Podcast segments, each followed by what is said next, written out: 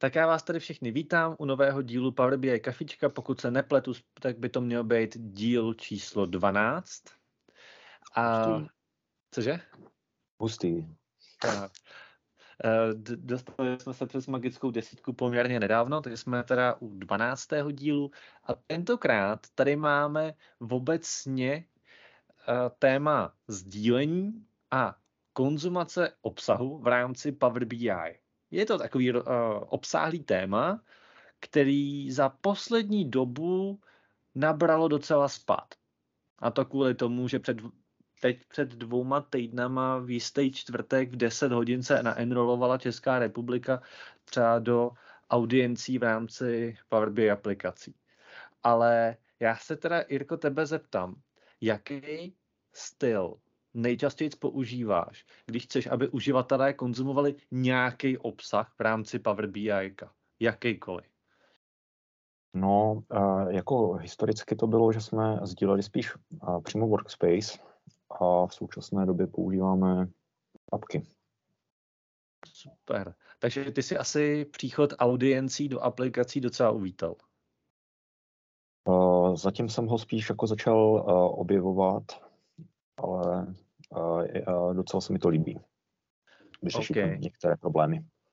A, a můžu tě ještě tak poprosit, jestli by si uh, ostatním, kteří zatím ještě s tím neměli tu šanci pracovat, nebo případně ještě nevědějí, o čem se bavíme, objasnit, co to ty audience jsou? Uh, audience jsou možnost uh, v rámci Power BI apky uh, nazdílet různým uživatelům různé části obsahu, i když je to stejná apka, takže v podstatě se jedná o řekl bych, report levelovou sekuritu v rámci eh, toho, té aplikace. Takže pokud máte v jedné apce třeba 10 reportů a některý má vidět jenom eh, určitá část, tak pro ně vytvoříte audienci a, a druhou audienci pro druhou část obsahu. Takže v podstatě řízení. Tak. Jednodušený. Ono, Microsoft už to začal občas nazývat jako AALS, což už nám začíná znít jako docela uh, název nějaký choroby, ale nebojte, je to teda uh, Up Audience Level Security. A přesně jak Jirka říká, je to vlastně zabezpečení, kdy konkrétní množině lidí nebo nějaký ADčkový skupině řeknete, co přesně mají vidět. Ale je tady to o tom, že ne, nehrajeme si tady jenom s reportama, že jo? můžeme tady dělat dashboardy, můžeme mít workbooky a aplikace jako separátní konstrukt má i svoje vlastní rozhraní třeba pro linky. Takže pak jsme schopni říct, že když přijde nějaký konkrétní uživatel, tak tam uvidí i třeba jenom linky, které jsou pro něj v rámci toho, v rámci té apky nasetapovaný. Dokonce jsem viděl, že uh, Data Goblin si pohrával už s myšlenkou toho udělat separátní audienci, která vysvětluje, o čem že ta apka je. A je to vlastně audience, která je pro všechny.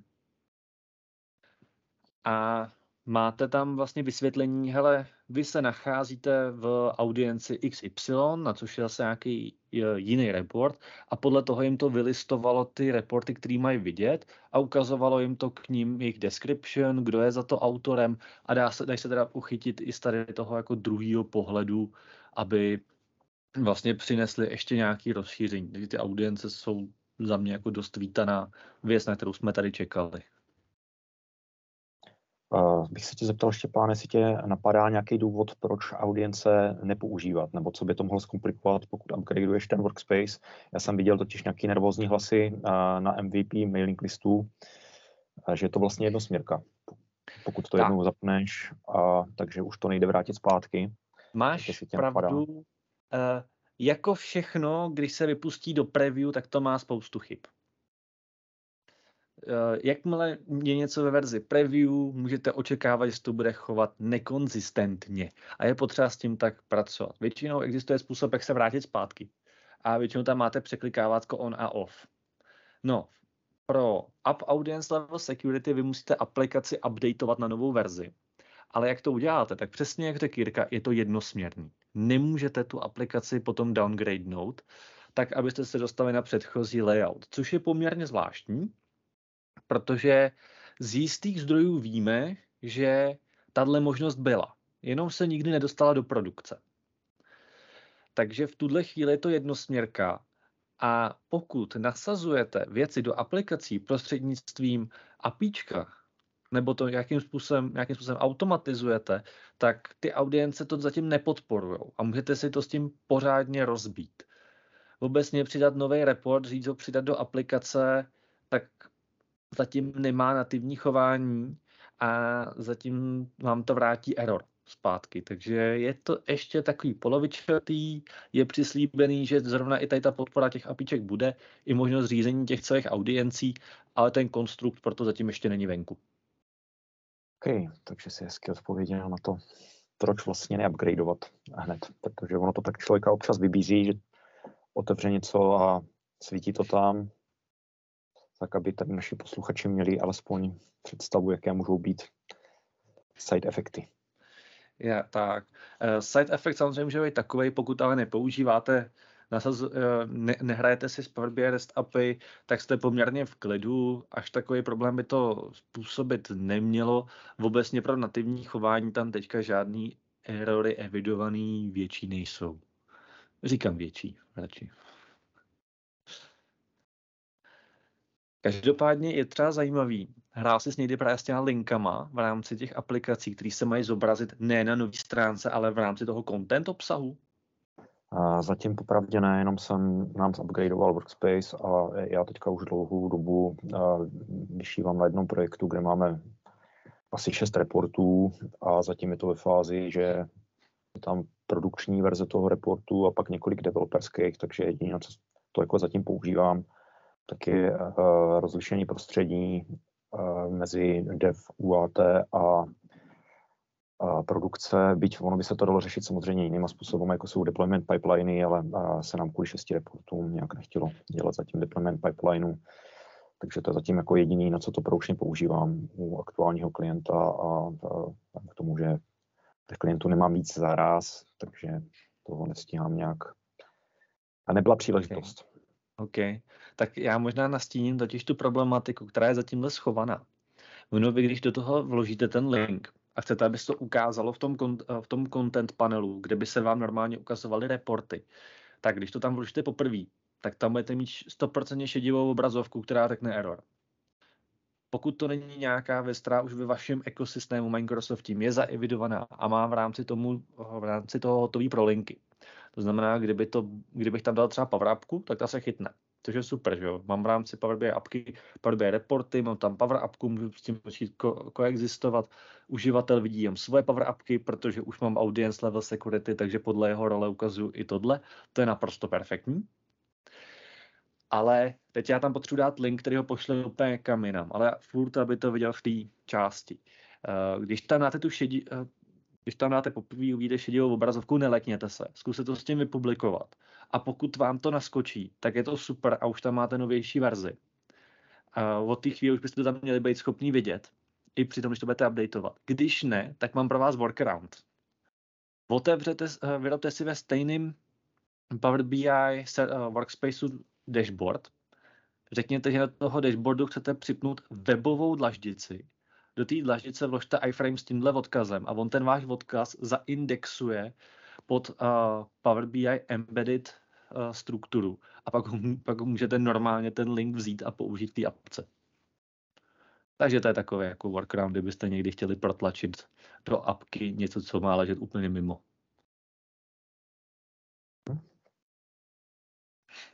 Jsme původně začali, že bychom se měli bavit o sdílení obsahu obecně a hned jsme sklouzli do těch audiences, co?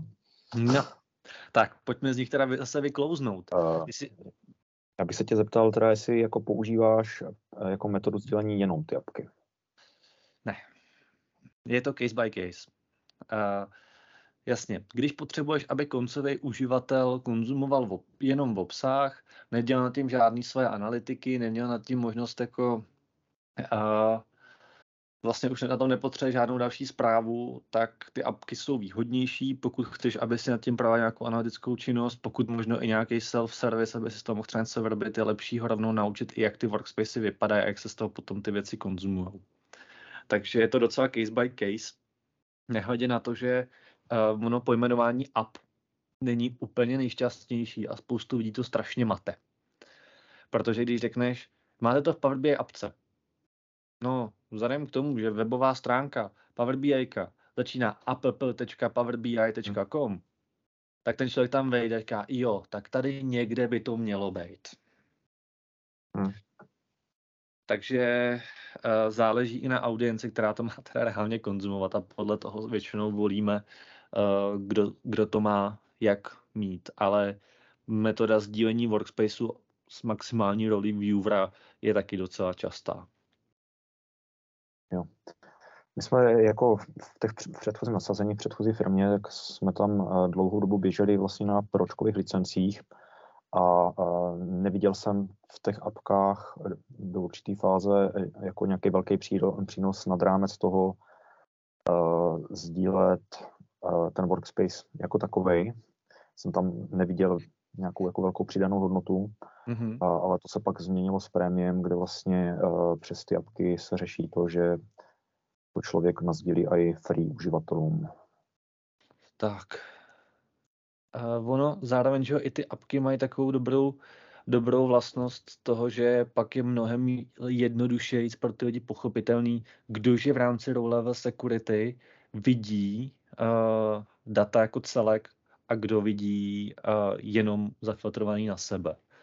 Protože pokud to řídíš na úrovni workspaceu, tak v tu chvíli jasně mám roli kontributora, už vidím data, ale pak je potřeba těm lidem říct, hele, pokud se máte přístup a vidíte to, a jako vidíte workspace a v něm vidíte jenom report, nikoli datasety, tak se na vás aplikuje zase jinak ne.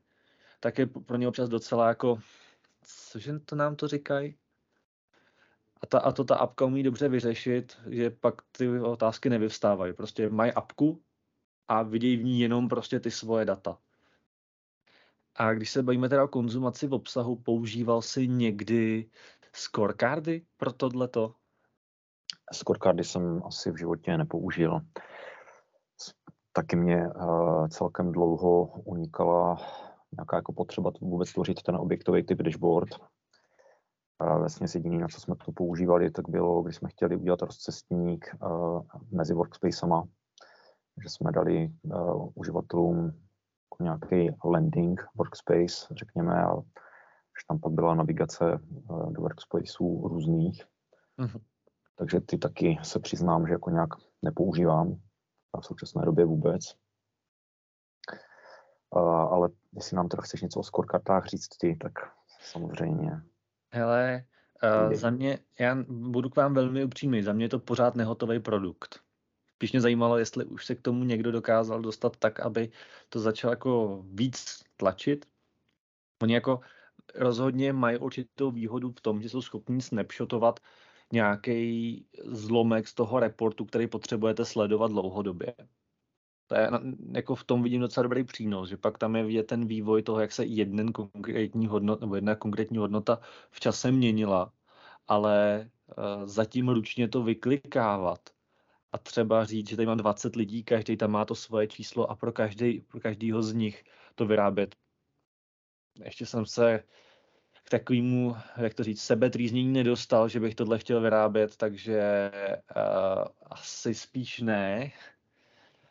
A zatím ani nevidím nějak tu větší potřebu. Když se bavíme o tom sdílení obsahu, tak mě napadá ještě takový téma vlastně embedování. Hmm v historických verzích pár let zpátky, tak bylo celkem populární uh, ta funkce Publish to Web, která byla defaultně zaplá, že to šlo a používalo se to k obcházení licenčního modelu, že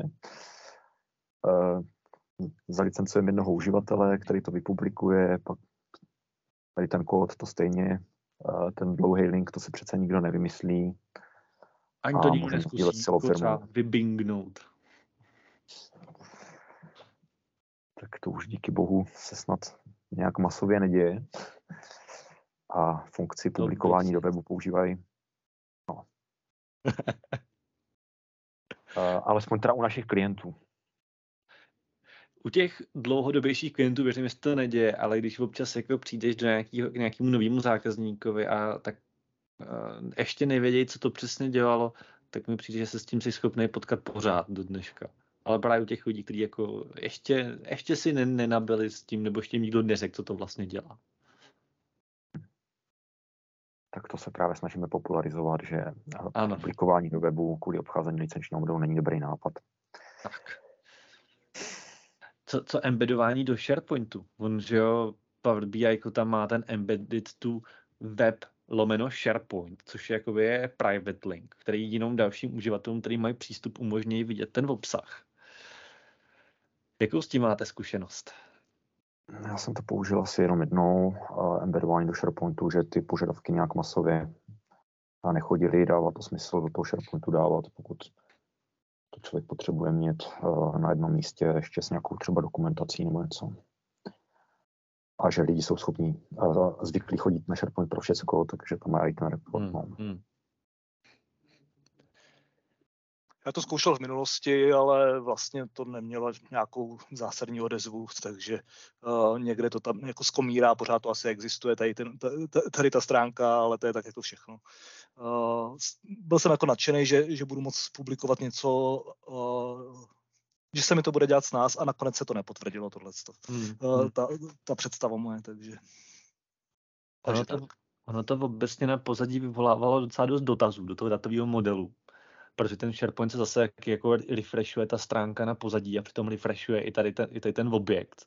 Hmm. Takže to bylo schopné jako docela zatížit to celé chování a i kvůli tomu třeba Microsoft pak začal jako hodně říkat, chcete-li to používat, používejte, ale pro boha narvěte pod to aspoň A1 licenci nebo jako vůbec to, uh, to SKUE1, prostě to embedded uh, první verze, ať to leží mimo než v tom sdíleným, uh, hmm. klasickým třeba proučkovým spaceu, protože v tu chvíli vám to, když tam přijde hodně uživatelů, prostě zaříznou. Čím si vlastně nakousl embedování uh, a Power BI embedded? Tak nějak přirozeně. Tak.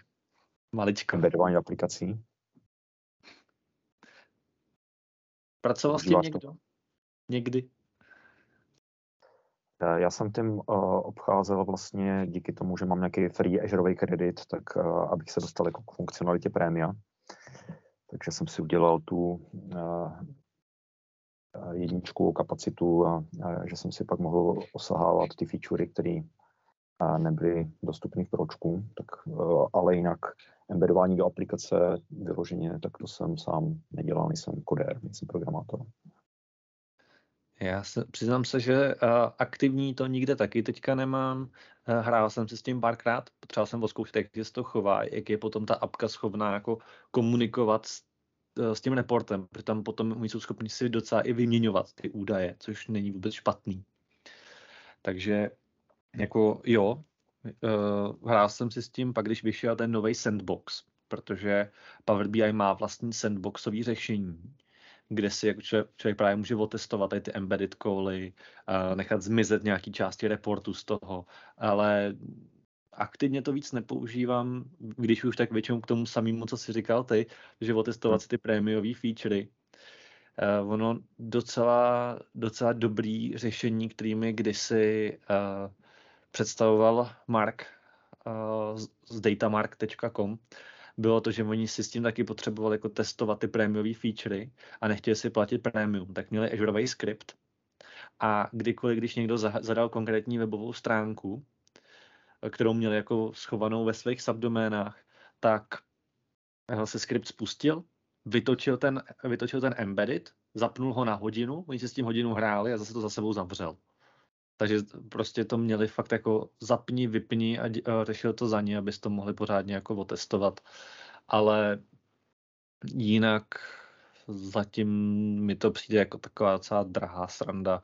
Oni i sice pod to už narvali ten autoscale, ale ten autoscale taky umí zamávat peněženkou, hlavně když tam uživatelé zůstanou vyset na té vaší webové stránce a vy taky pod tím si řešíte, že jo, refreshe, tak najednou tam je 200 uživatelů, tak on vám v rámci autoscale z té uh, E1 udělá E3, Teď ty uživatelé to nechají v tom chromu na pozadí zaplí a za chvíli jste zjistili, že jste přišli o kreditku. Takže říkáš, že pro produkční nasazení tu embedded kapacitu raději nepoužívat. Ne, to ne. Klidně bych ji použil, jenom bych si dopředu opravdu spočítal, kolik že mi tam bude chodit uživatelů a případně vyřešil oprávnění toho, když uživatel dlouho neaktivní přehodí ho na jinou stránku, ať ti nesvítí nad tím a tím a nežere tu kapacitu. Takže vyhandlovat nějaký jako callbackové funkce. Takže vlastně pokud člověk potřebuje, nebo firma potřebuje prémiové featurey, tak eh, může volit uh, tu embedded kapacitu jako alternativu a může to být pořád finančně efektivněji než třeba P1. Může, protože A1 neboli EM1 stojí 688 dolarů měsíčně, myslím, což rozhodně rozdíl oproti 5000 dolarů. A když to vypneš na víkendy, na svátky, na noci, tak to ještě zoptimalizuješ na nižší úroveň. Ale to je. Tak. tak jo, Chcete... myslím, že možná už skoro trochu přetahujeme, tak můžeme asi se vrhnout na nějakou volnou diskuzi, ne? Tak určitě. Jsem si chtěl zeptat, jestli někdo máte nějakou taky ještě jako věc, kterou byste se s náma chtěli podělit, co se týká šerování jakýhokoliv Power, jakýhokoliv obsahu, který jste schopný dát do Power BI service já jsem se dost těšil na PowerPoint a možnost embedovat do něj, eh, ale to očekávání bylo asi taky větší než eh, nakonec to, co to, to, co to dělá. Jakože to využívám v jednom měsíčním reportu, který jsem, si, který, jsem dřív prostě dělal print screenama, tak eh, teďka už to tam mám naživo. Ale ta reálná hodnota fakt asi, no. Myslel jsem si, že to nechám běžet na nějakém all a že to prostě poběží formou prezentace, budou se překlikávat stránky a ten aktivní obsah tam bude a že to bude hezký, ale nakonec vlastně to nedělám zatím, no. Ale chtěl jsem se zeptat eh, k těm aplikacím, eh, kde se dá aktivovat ta audience, eh, nebo ta, ta, ta možnost toho oddělení těch různých, různých uživatelských skupin. Jestli, pokud už to má v tenantu, tak by mělo stačit vejít do toho workspaceu, kde je vyrobená nějaká aplikace. Aha. Říct update app nahoře, jako že tam chci prostě něco jo, jo, jo, jo. A nahoře by měl být panel na to, že už to chceš přenést do té nové verze. Jakmile to uděláš, bacha, jak jsme zmiňovali, je to nevratný proces. Jo, nové, no, no, nově k dispozici nové a vylepšené prostředí aplikací. Vidím to, vidím, a, vidím, vidím. To je ono a tím, co to zapne. Aha, dobro, tak díky za varování a uh, pečlivě si zvážím, jestli to pustím nebo ne. Děkuji. Není zač.